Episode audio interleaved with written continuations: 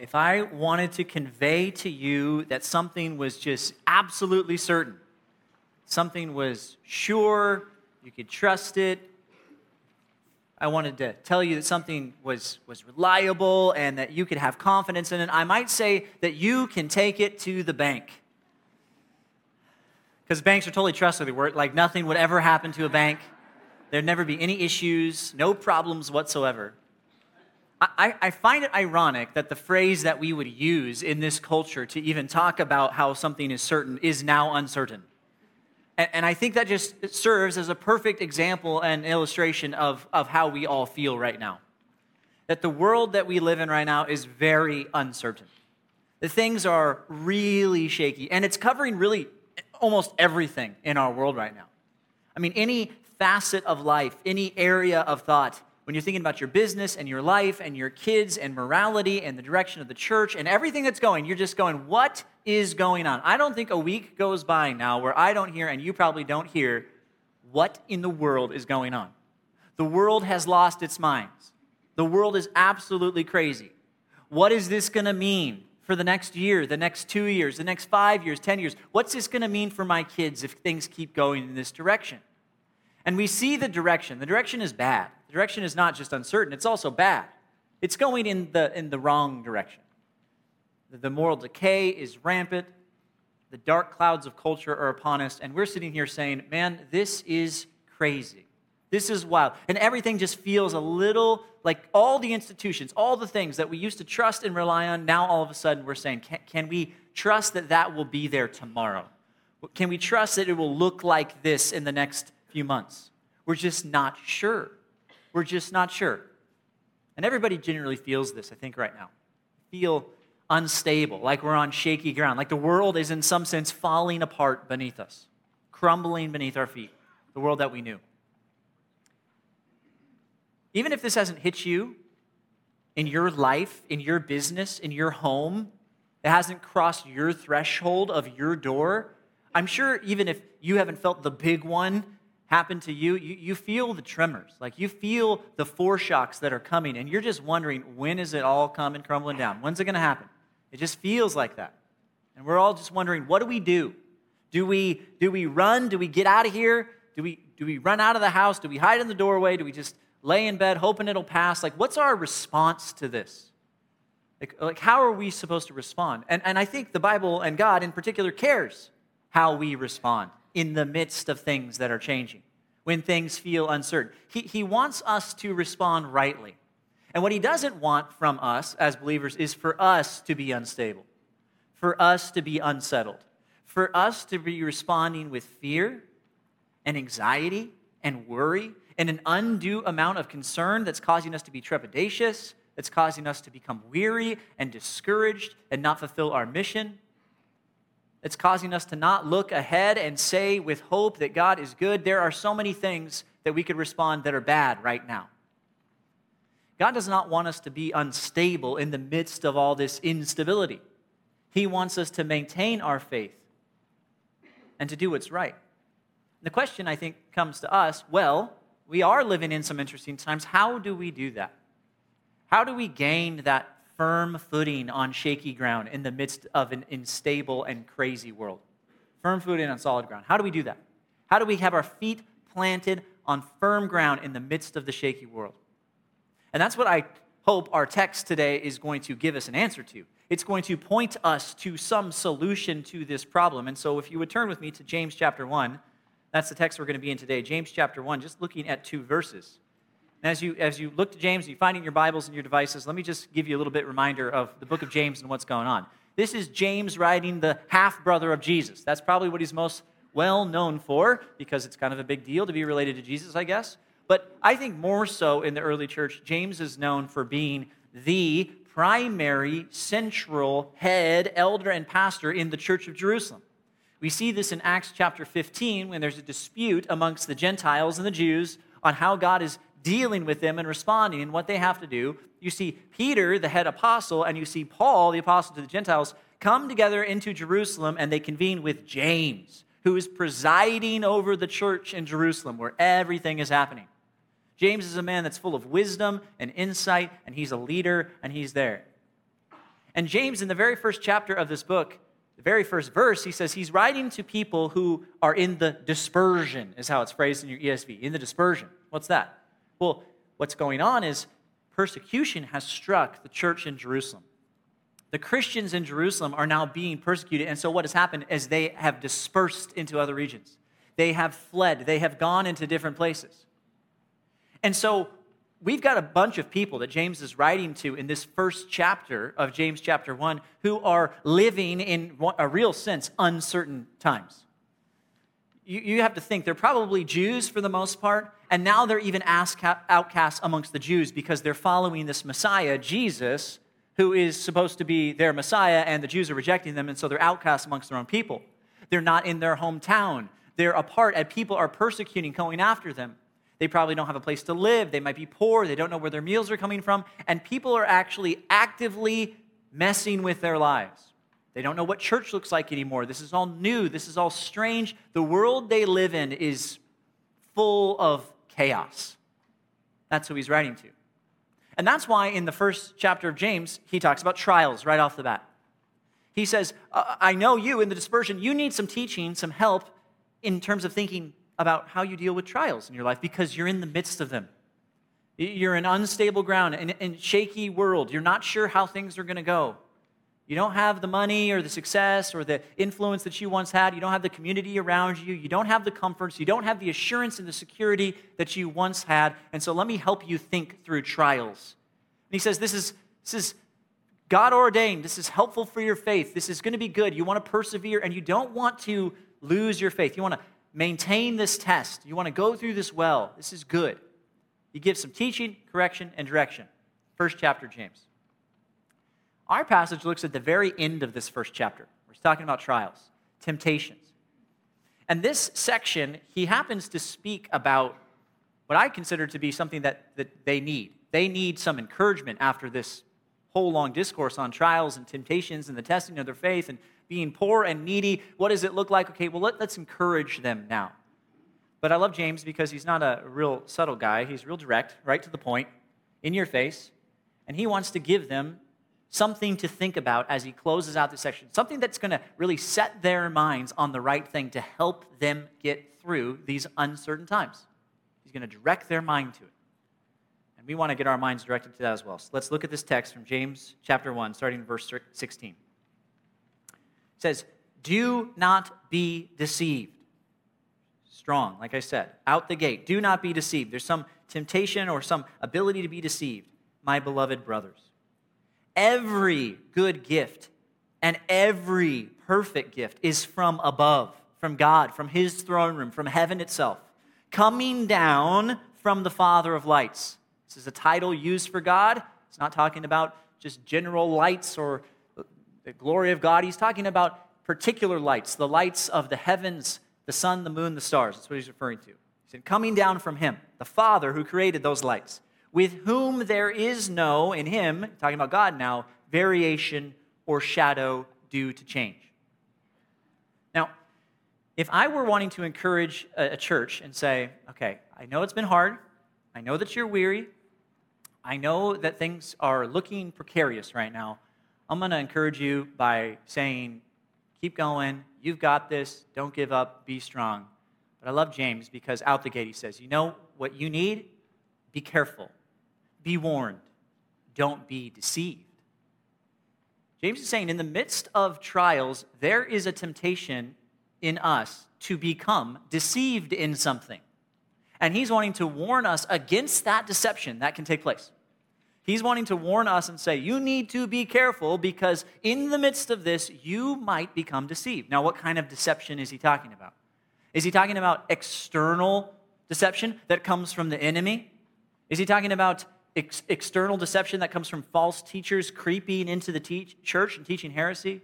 Is he talking about the type of deception that's coming from worldly thinking and connecting with the world? Is that what he's talking about? Well, he talks about those things in other places in this book, but I think that this section, he's really talking about an internal type of deception. A deception that arises within our own hearts and our own thinking without the need of all these external influences. Something that is so natural in our sinful inclination in our flesh that we need to be warned of it just in and of ourselves to be warned to not be deceived. So, what is the nature of this deception? What's the deception that he's warning us against? The deception that he knows because of his biblical knowledge and his view of the Old Testament and an understanding and the wisdom given to him from God, he knows that in the midst of trials, in the midst of shaky times, instability, we have the temptation and the propensity to begin to think different thoughts about God that are not true about God. We begin to be deceived in our view of God, to think of Him differently, to attribute things to Him that He has not done, and to fail to attribute things to Him that He has done to let his character and his person and his nature shift in our view because of what's going on, because of the circumstance.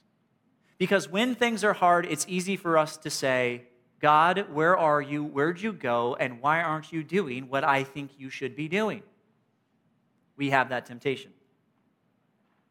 So, the type of corrective that we need in this time when things in our own lives feel unstable and shaky and unsure is to be warned as well, to be corrected as well, not to let our thinking shift about God.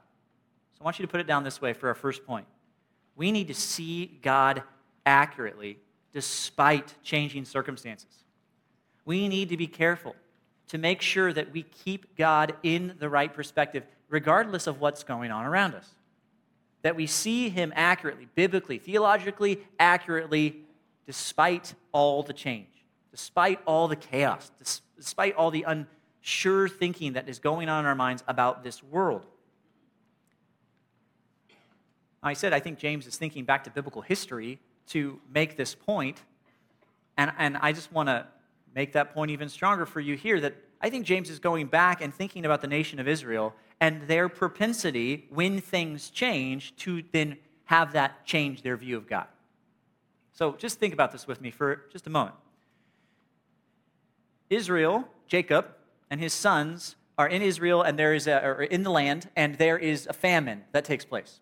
And God is going to show his power and his faithfulness and his care and his provision for them by rescuing them from that famine, by raising up Joseph in Pharaoh's house and providing for them. They are saved out of their potential destruction because of this hard circumstance, and God provides for them, cares for them, sustains them through Joseph. And it says that they are given the choicest of lands in Egypt, the area of Goshen, and they're able to be fruitful and multiply, and they grow like crazy. God has shown, really for the first time, not just to an individual like Abraham, Isaac, and Jacob, but to a people, the people, the tribes, the sons of Jacob, that he is going to be faithful to his promise. But then, as they flourish, it says that there is a Pharaoh that doesn't know Joseph, Joseph, and so the uh, circumstance changes.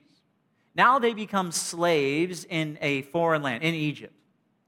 And they're called to do manual labor and to suffer and to struggle at that time. Circumstances have changed. So, God, in his kindness and in his love, he raises up Moses, and through the hand of Moses and by the power of God, puts to shame the gods of Egypt and the Pharaoh by performing signs and miracles and wonders. And if you think about these things that are going on, they're pretty insane hailstones and boils and frogs and locusts and gnats and darkness. And then this whole time, they're thinking God is, is, is doing this for us. He is showing His power, His glory, His greatness, His might, His love for us, His protection, His provision. Wow, what an amazing God. Even seeing specific areas where the firstborn die in Egypt, but not in Israel because he makes provision a blood sacrifice. Oh, well, you know what? There is darkness over the whole land, but not in Goshen. Not in Goshen. The light still shone there. God cares for us. And they see that. But then, as the story even progresses, as the Israelites are now brought out, let go from Egypt, and led into the wilderness with with Moses, they stand on the edge of the sea, and all of a sudden, Pharaoh's armies come behind them. And what happens right away in their own thinking? God, where did you go? Did you change who you are?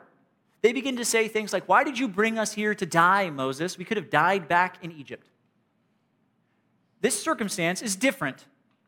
God could handle this, but he can't handle that. It's different. And then what does God do? He shows his covenant faithfulness to his people and he opens up the sea, and they walk through on dry land, and he leads them by a pillar of cloud and smoke. And you think, now, at some point, now the people get it. God is powerful, he's amazing, he's good, he cares for them, he provides for them. And they get into the wilderness, and they're thinking, you know, that was different. There was a lot of water then, and there's no water here in the desert now. We need something to drink. God can't do it. God must be different. God must have changed his way. He can't provide for us. Why are we out here to die?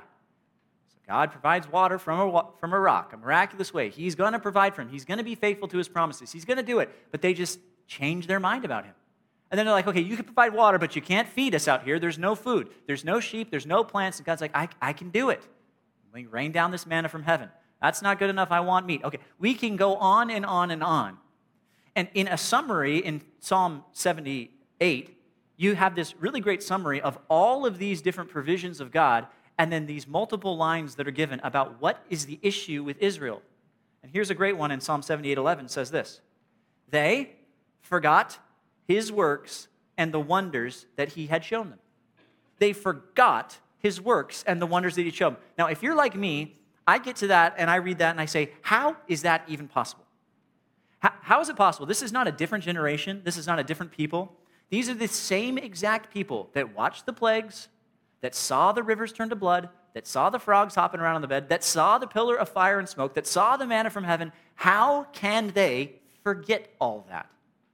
Well, I don't think what's being said is that they, like, I was like, oh yeah, I forgot about that. I didn't remember that happened. That, what's, what's pillar of fire smoke? I don't, I don't remember that. I don't think that's what's being said. It's that they put it out of their minds because they were focused on something else. It's that in the midst of the changing circumstances, they, those circumstances became so overwhelming that just in that moment, they'd forgotten. They'd, they'd misplaced their thinking about God and they'd forgotten who He was and what He has done. This is our pattern as well, just like it is Israel's pattern. God has been so faithful, He's been so kind, He shows His power and His love, and His care for us, time in, time out, over and over again. And yet, when things start to change in our world just a little bit, our health starts to go down, our business has a challenge, our finances take a dip, all of a sudden the schools are looking hard, or what am I going to do with my kids here? Every oh, now, now I'm not sure, God, that you are good like you say you are, like you're going to do what you say you're going to do.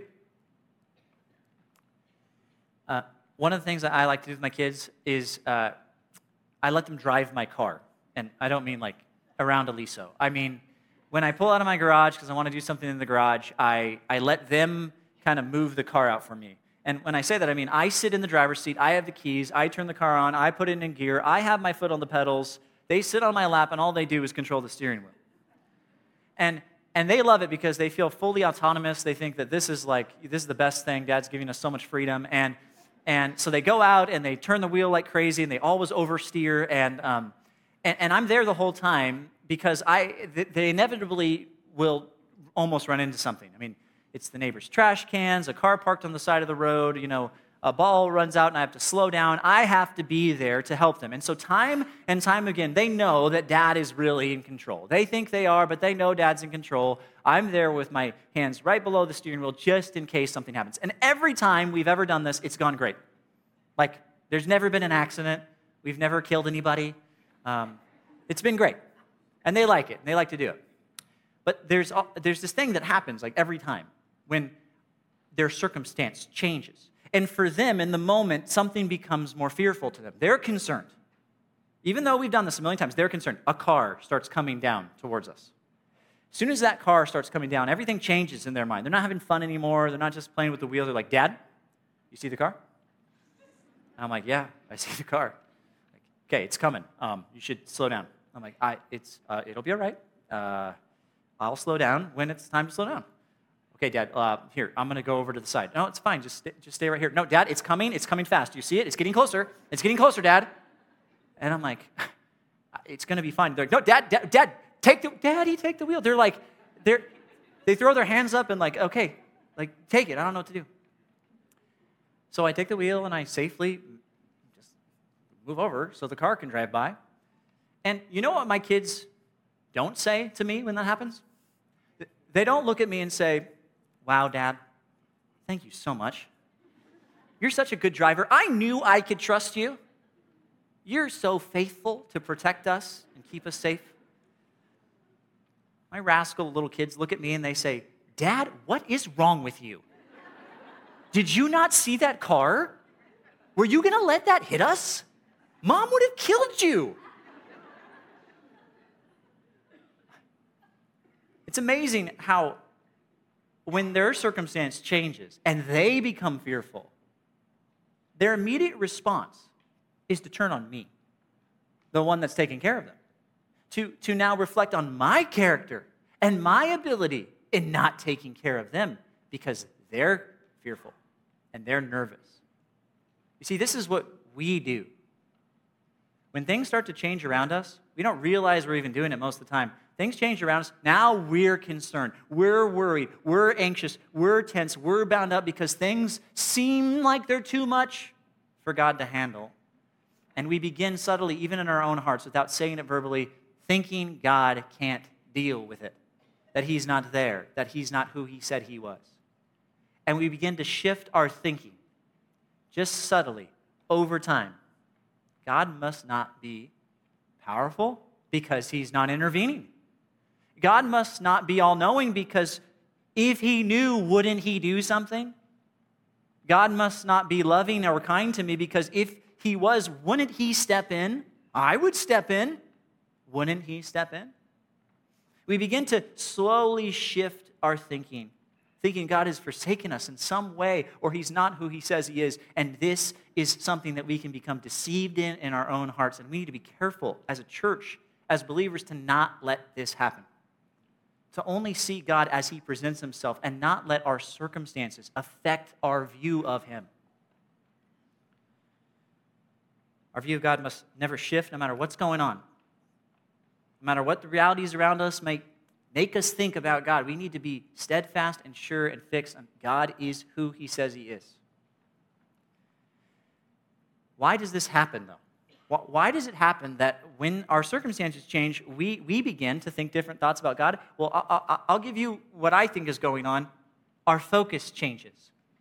Instead of keeping our eyes on God, all of a sudden, all we're doing is we're putting our head down and we are locked into the problem, into the change, into the shaky world, into how things are falling apart and we're scrolling through Twitter and our Instagram feeds and social media, and we're getting our news feeds and watching the news 24 hours a day, and we're hearing about it and talking about it with our friends and coworkers, and all we're doing is we're just looking down at the problem. Here's what the problem is. Here's what the problem is. Here's what the problem is. And we're, we're so locked in that we just never take a breath to look up. We're so focused on the issues. And I'm not saying that we should be oblivious to the issues. Don't, don't misinterpret me. We should be aware we should be lights in the midst of the darkness. We should decry the evils that are going on in the world, but not to the extent where we're so locked in that we begin to shift our view of God in them because we're overly concerned and anxious and worried about them. Reminds me of Peter going out to walk on the water to meet Jesus. He sees Jesus, he gets a moment of boldness and courage and strength, and he says, Jesus, command me to come out to you. And Jesus does, and Peter steps out of the boat, and it says that Peter got out of the boat and was walking in the water. He was, he was actually walking on the water, and he was coming to Jesus. And then it says, But when he saw the wind, he was afraid, and he began to sink. Uh, what's the issue here is that all of a sudden, Peter's focus immediately goes on the problem the wind causing turbulent waves and white peaks on the water and it just being too chaotic out there and it begins to shift his perspective to fear to anxiety to worry and that's when he loses it.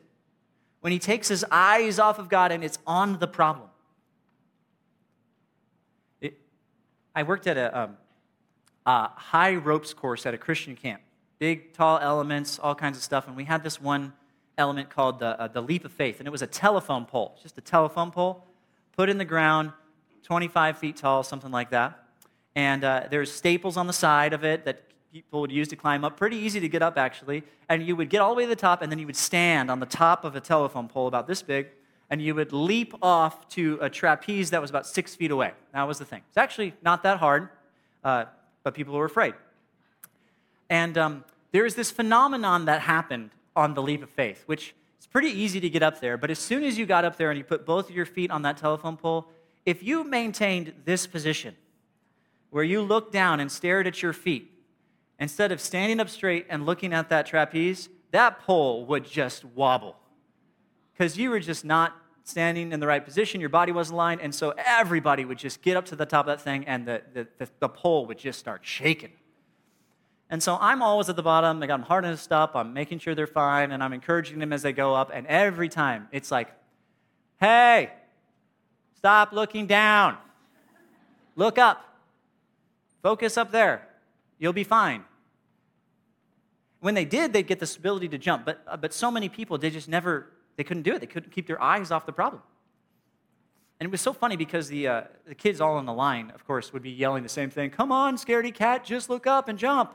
And then they'd go two seconds later and I'd be like, Look up. You're going to be fine. It's not what we do. I mean, we know. We know we should keep our eyes on God.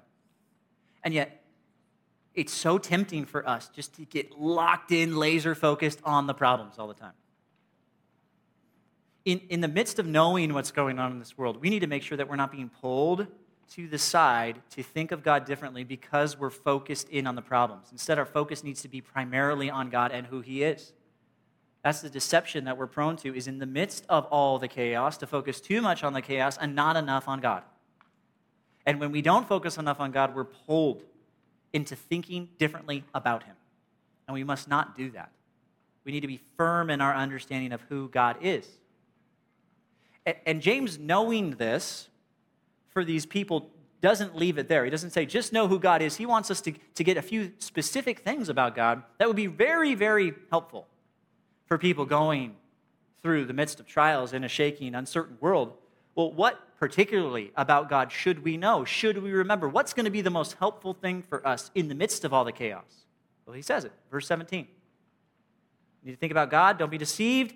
Every good gift and every perfect gift is from above what, what should you think about? What should you focus your mind on?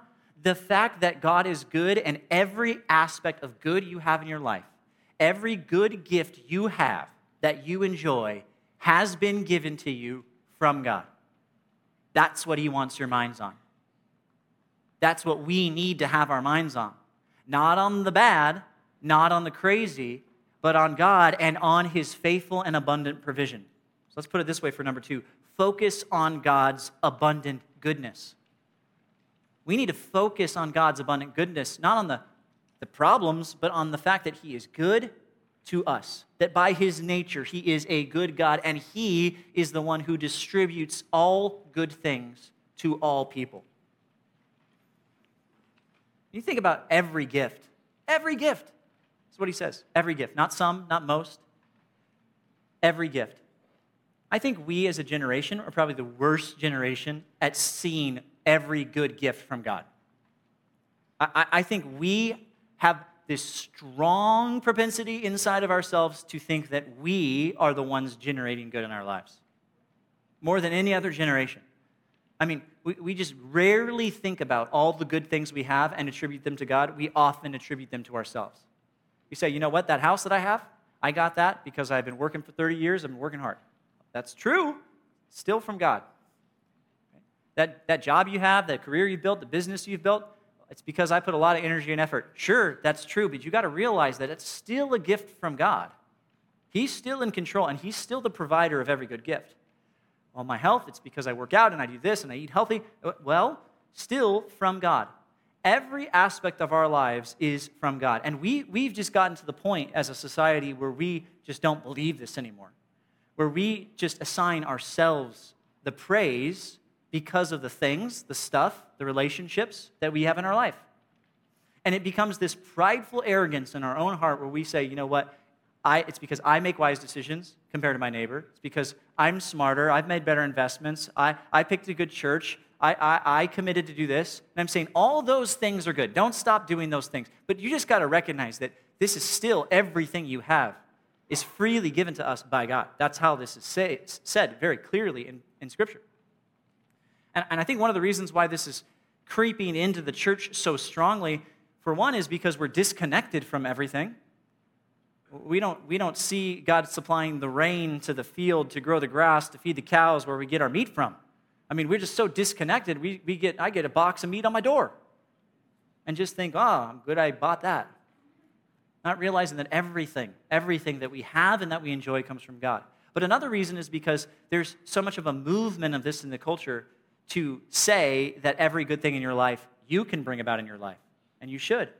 It's this new agey law of attraction kind of mentality where they say, you know what you should do? You should get a vision board. You should cut out pictures of the things you want to see and have in your life, and then you should you should bring those about in your life by giving so much of your energy and focus on them that you're going to generate them in your life.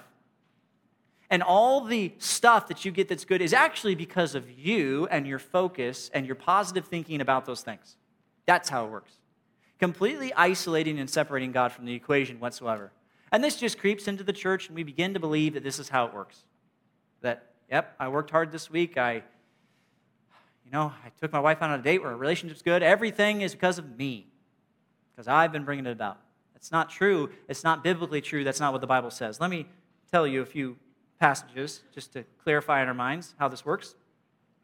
This one's probably the best. Acts 17 25. Acts 17 25. Nor is God served by human hands as though he needed anything, since he himself gives to all mankind life and breath and everything.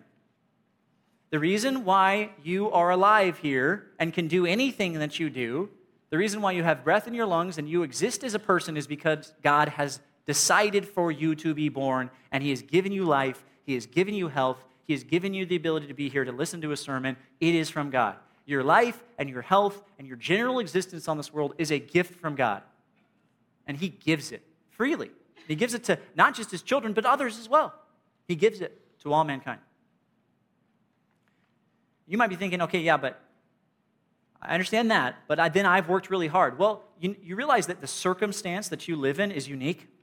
The circumstance that you live in is unique, that the peace and general prosperity that we live under, the economic growth and success, the freedom that we live in, you realize that that's kind of a really necessary prerequisite for you to do well in your business and in your life and with your stuff. You realize that God says He gives that too? Deuteronomy 30 is clear that prosperity comes from the hand of God and that He directs kings like water in His hands. That He has set up the prosperity and the peace and the freedom and the nation and the rulers for human flourishing. That's from Him. That's a gift from Him. So even if you can say, I've worked hard, but you can say, well, the circumstance that allowed me to even do this is from God. But God's even more clear than that, saying it's everything. It's everything. Go to 2 Corinthians chapter 9 with me briefly. 2 Corinthians chapter 9, verse 8. We, we have the tendency to think, yeah, but you know, the stuff that I've worked so hard for and bought and purchased and labored over, that stuff, that's me, right? Like I, I owned that. That's my stuff. 2 Corinthians 9, verse 8 says, And God is able, God is able, not you are able, God is able. He is the one that has power over all this stuff he is able to make all grace abound to you, everything, all grace, so that having all sufficiency, everything that you would need, in all things, in every absolute way, at all times, you may abound in every good work. God has graciously, out of the provision of his hands, supplied you with everything you need in your life from him so that you can do his work, so that you can be abundant in good works. He's given this to you freely says in verse 9, as it is written, He has distributed freely His common grace to all people. He has given to the poor, even those who can't say that it's because of them. He gives to them too. He's going to continue to give to them because He gets a righteous praise back from them when they recognize it's not me that's doing it. It's you and you alone, God, because I can't do anything of my own power and strength. Verse 10 says, He who supplies seed for the sower, this is God talking about, He's the one that supplies seed to the sower and bread for food, and will supply and multiply your seed for sowing and increase the harvest of your righteousness. And you will be enriched in every way to be generous in every way, which through us will produce thanksgiving to God. Every aspect of God's provision, from seed to sower to bread to provision, is all given from Him. And He has given that for us for a purpose, to do something with it.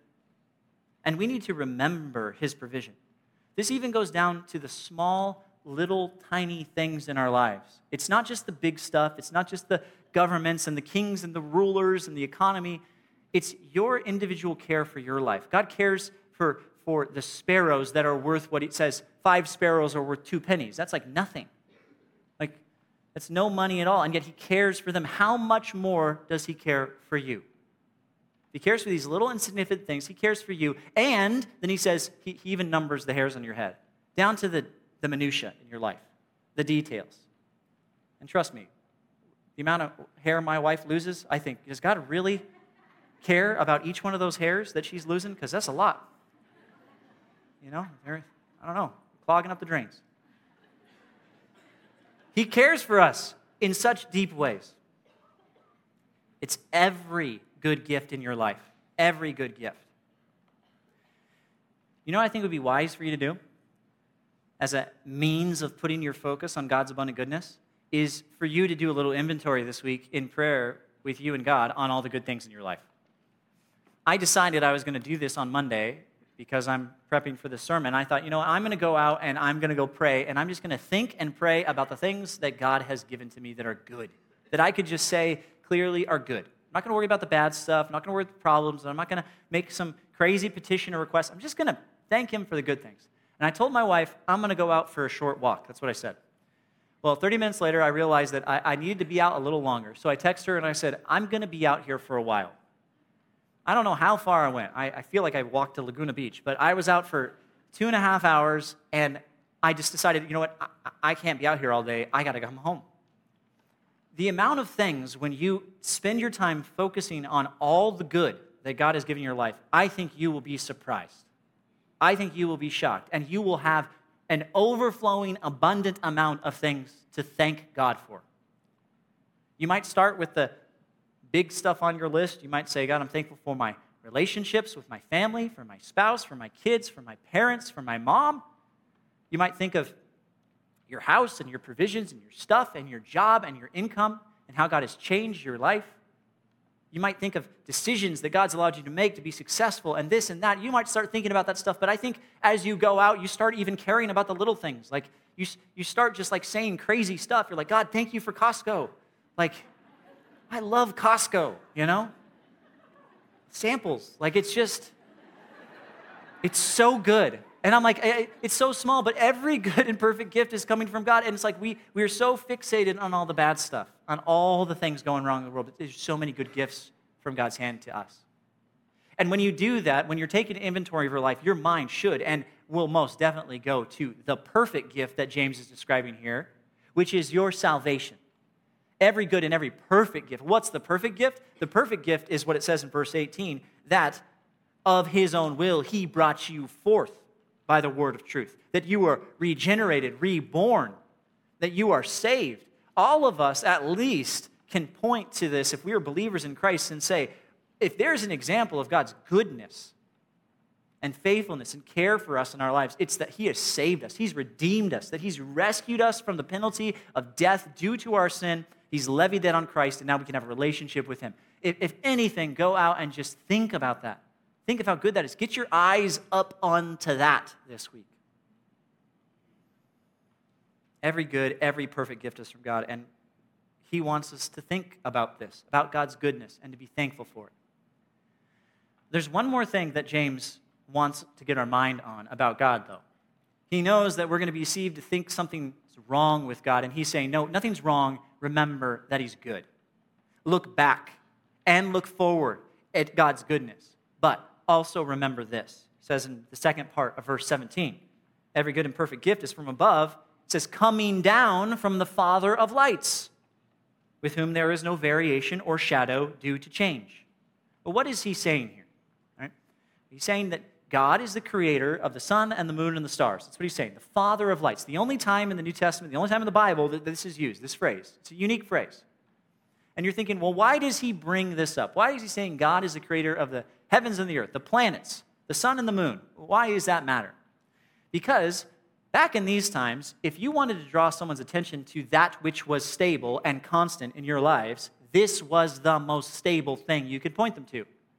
The most stable thing that they could think of was the fact that the sun would rise and set every single day, that the moon would come up and do its thing every single night, that the stars would go across their course in the sky and they wouldn't shift and they wouldn't change. So much so that the ancients built their whole lives really off of the path of the sun and the moon and the stars. Their calendars were based off of this. Their, their economy was based off of this. Their, their, their plowing and their sowing and their reaping and harvesting was based off of this. Even their worship was based off of the movement of the stars because they were so steady, so consistent, so stable.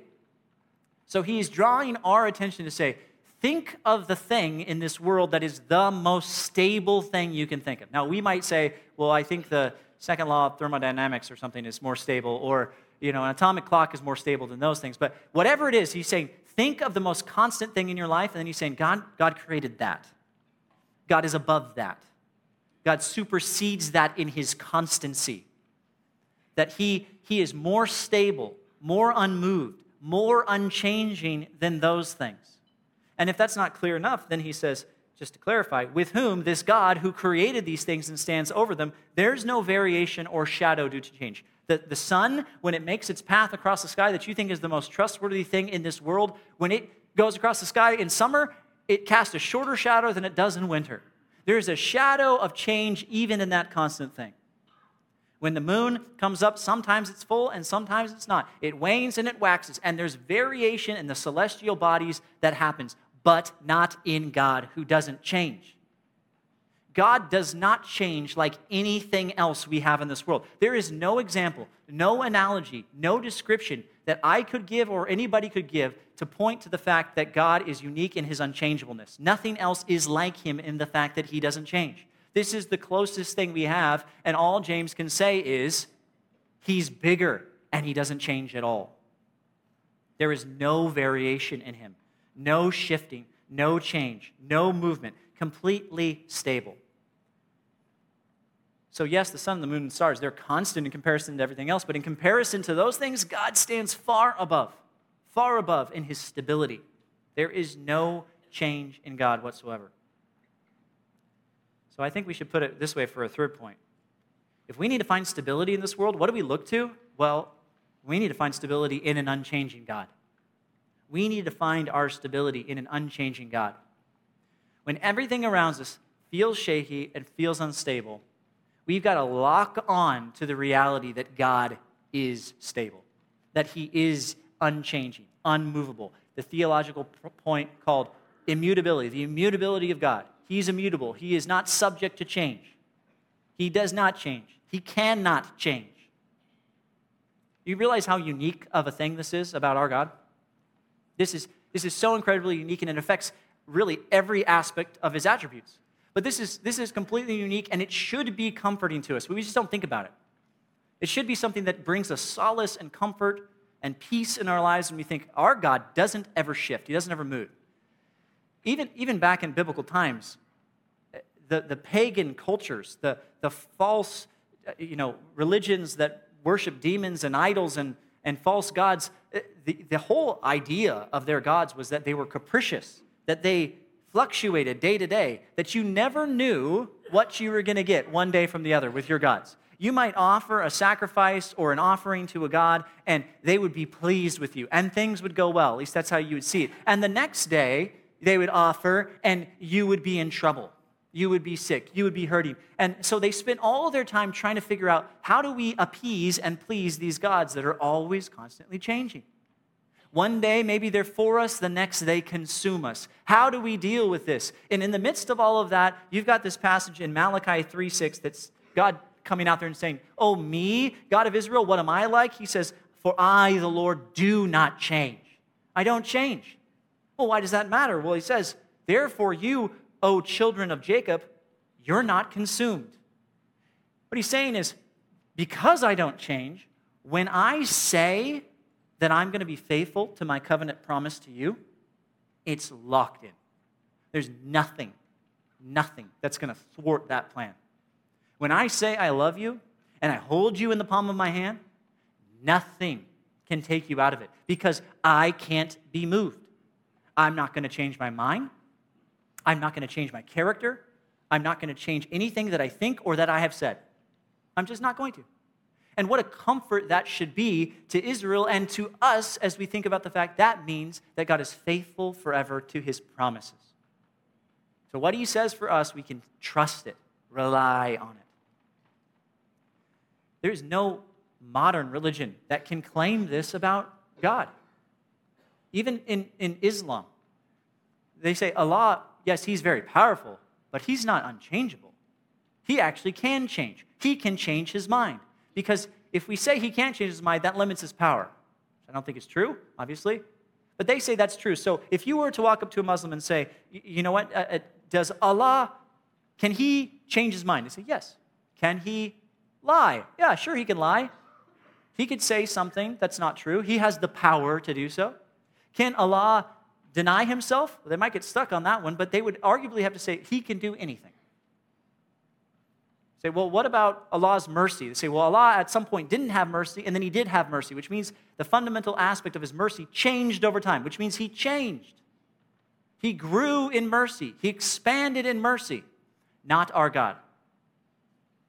There, there, there is nothing about our God where we could ever say he shifted, he changed, he added anything to himself, he varied in any way, shape, or form. And the Bible is very clear about this. 2 Timothy 2:13. If we are faithless, he remains faithful, for he cannot deny himself. We should look at that and say, Thank you, God, that you cannot cease being God, that there is something that you cannot do. Here's something you can't do, God. You can't deny yourself. You can't cease being God because you're unchanging in your existence and your deity. Because of that, we gain some comfort. We know that He will always be there. He will always exist. He always will be the same yesterday, today, and forever. He will be. And we take comfort, like Titus 1 2 says, God who never lies. We know that God cannot lie, which means what He puts forth in His word, what He says to us clearly, is sure, and we can have confidence in it. And we can rely on that because He never changes. He is truth, and He's never going to lie. So we trust it, even when things around us make us question Him and His ability and who He is. We know it's the same as it has always been and as it will always be. I mean, think about the, the Mormons who try to take our God and make a representation of Him. They in the basis of their uh, doctrine of God, their theology proper, say that God by nature has changed, that he was once a man and became God. And so he wasn't God always, he actually changed, developed, grew, and became God. It says it very clearly in Doctrines and Covenants, chapter 130. It actually says this is one of their standard works, one of their inspired scriptures, where Joseph Smith is talking. He says, God himself was once as we are now. I mean, that's just what they believe. And is an exalted man. So God at one point was an exalted man. He's a man, he became exalted. Now he's God. That means God wasn't always God, that he changed. He says, You imagine that God was God from all eternity? I will refute this idea and take away the veil. It says, He was once a man like us. Like us. That's what he said. That's what Joseph Smith says about God. That We are the only people, the, the worshipers of the God of the Bible, that can stand and say, you know what? Everything is insane right now, but I trust in my God that He is unchanging, that He never moves, that He never fluctuates, that He never grows, and that He's not like me. Anything in your life that you can say, you know what, here's something in my life that I trust and have reliance on, it's not as good as God is. We think like a man. We attribute things to a man. You might have a really good mom or a really good dad in your life, someone who's been faithful to you, or a partner or a coworker or a spouse. You say they've always been faithful, but have they really always been the same person? Have they always been the same? No, they're not. And God wants us to know that. He says things like this in Numbers 23 God is not a man. Oh, that clarifies the Mormon doctrine here. That he should lie, nor a son of man that he should change his mind. Has he said, and will he not do it? Or has he spoken, and will he not fulfill it? Whatever God says he's going to do. He is not like us, he is above us, and he remains stable and sure and steadfast, and he doesn't change. And this affects every attribute of his, if you think about it.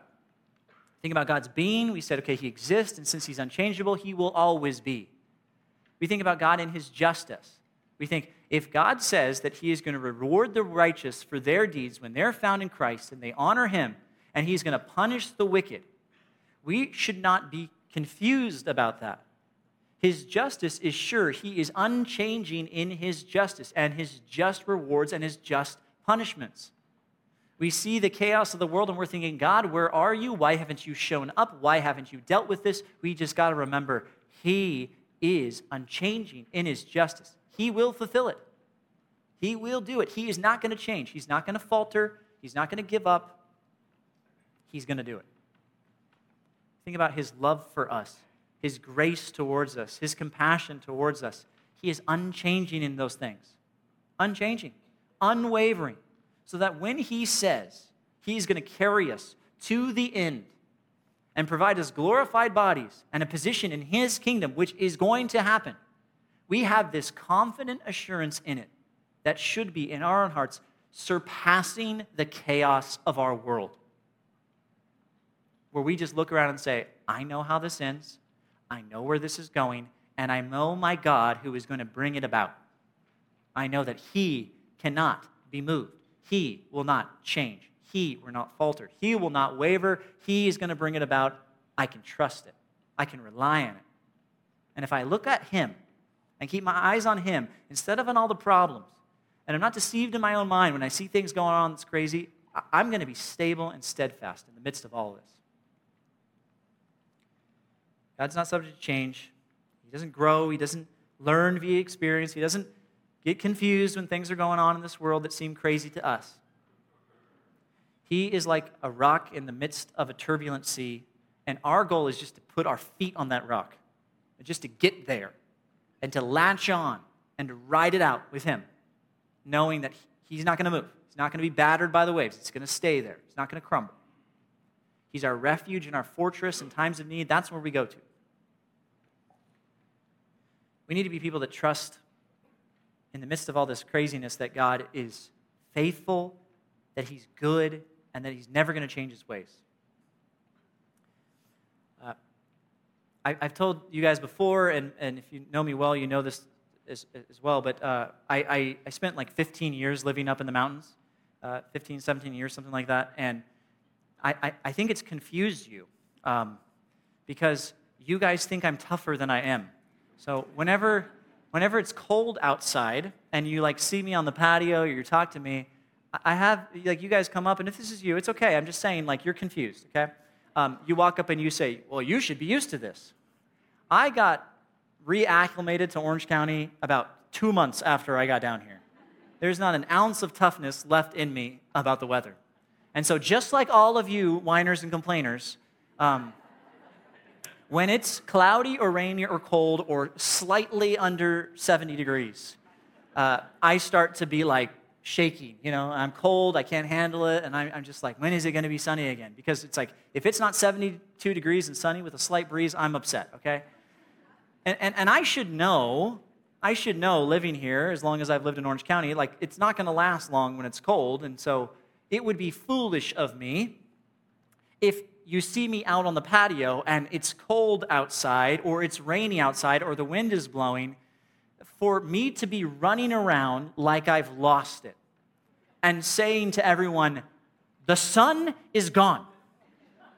It's never coming out again. It's not in the sky. I don't see it. I don't know how the beams will break through the clouds. I think it's going to rain forever.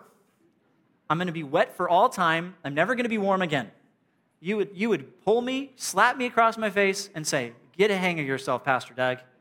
It's going to be 72 and sunny tomorrow. Like, it, it's going to be okay. The, the sun is still in the sky. Don't, don't, don't be confused because it's cloudy for a day or two. It's still there. It's still shining. It's still powerful. It's still bright. It's still there. Just because your perception of it right now is that it's not what you want not what you like, not what you're used to, not what you're comfortable with, that it's not going to go well, that, that it's over, it's ended.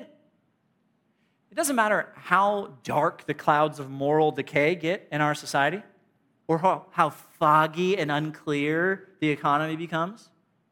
or our system of government or whatever it would be, it, it, if it gets dark and rainy and wet out there, we shouldn't be people running around saying, Where is God?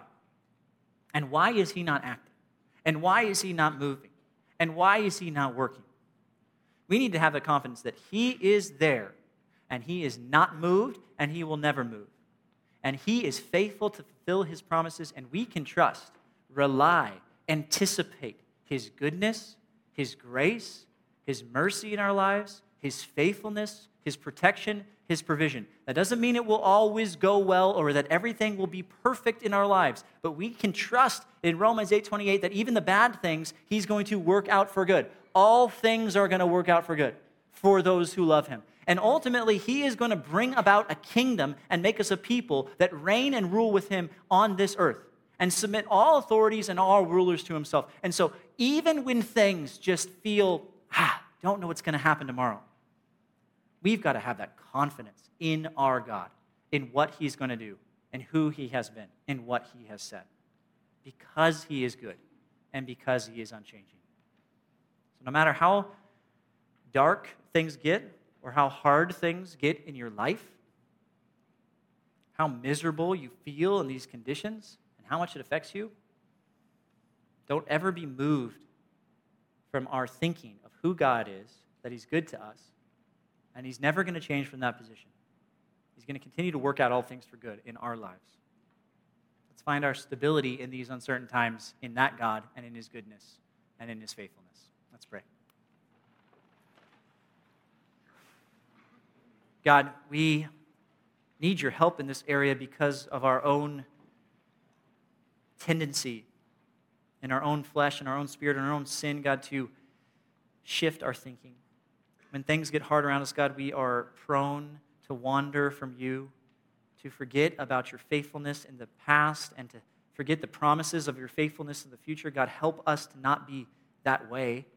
Help us to not grow weary or faint hearted or discouraged to remain a, a sense of holy and godly optimism, knowing not that everything will be perfect or that everything will go exactly the way we want it to, but that everything will go exactly the way you want it to. That everything will work out for good for us, and that you are going to accomplish your plans and purposes, and God, that we can trust in you. And that even when things seem unstable, God, we know that you are unmoved. God, help us even this week to take an inventory of the good things in our life, to not only thank you for them, but even to anticipate continued good things from your hand because you're the giver of every good and perfect gift. God, thank you for our salvation. Thank you for redeeming us from the curse of our sin and giving us a relationship with you that we cannot just be people that look at you as an adversary or an enemy, but now we're children, children who you do not want to withhold your good hand from, you want to provide for. God, we know that you love us. We know that you care for us. And God, help us to be faithful and good stewards of your grace and your goodness and your provision in our life. God, help us to trust you more today because of this passage, because of these truths. In Jesus' name.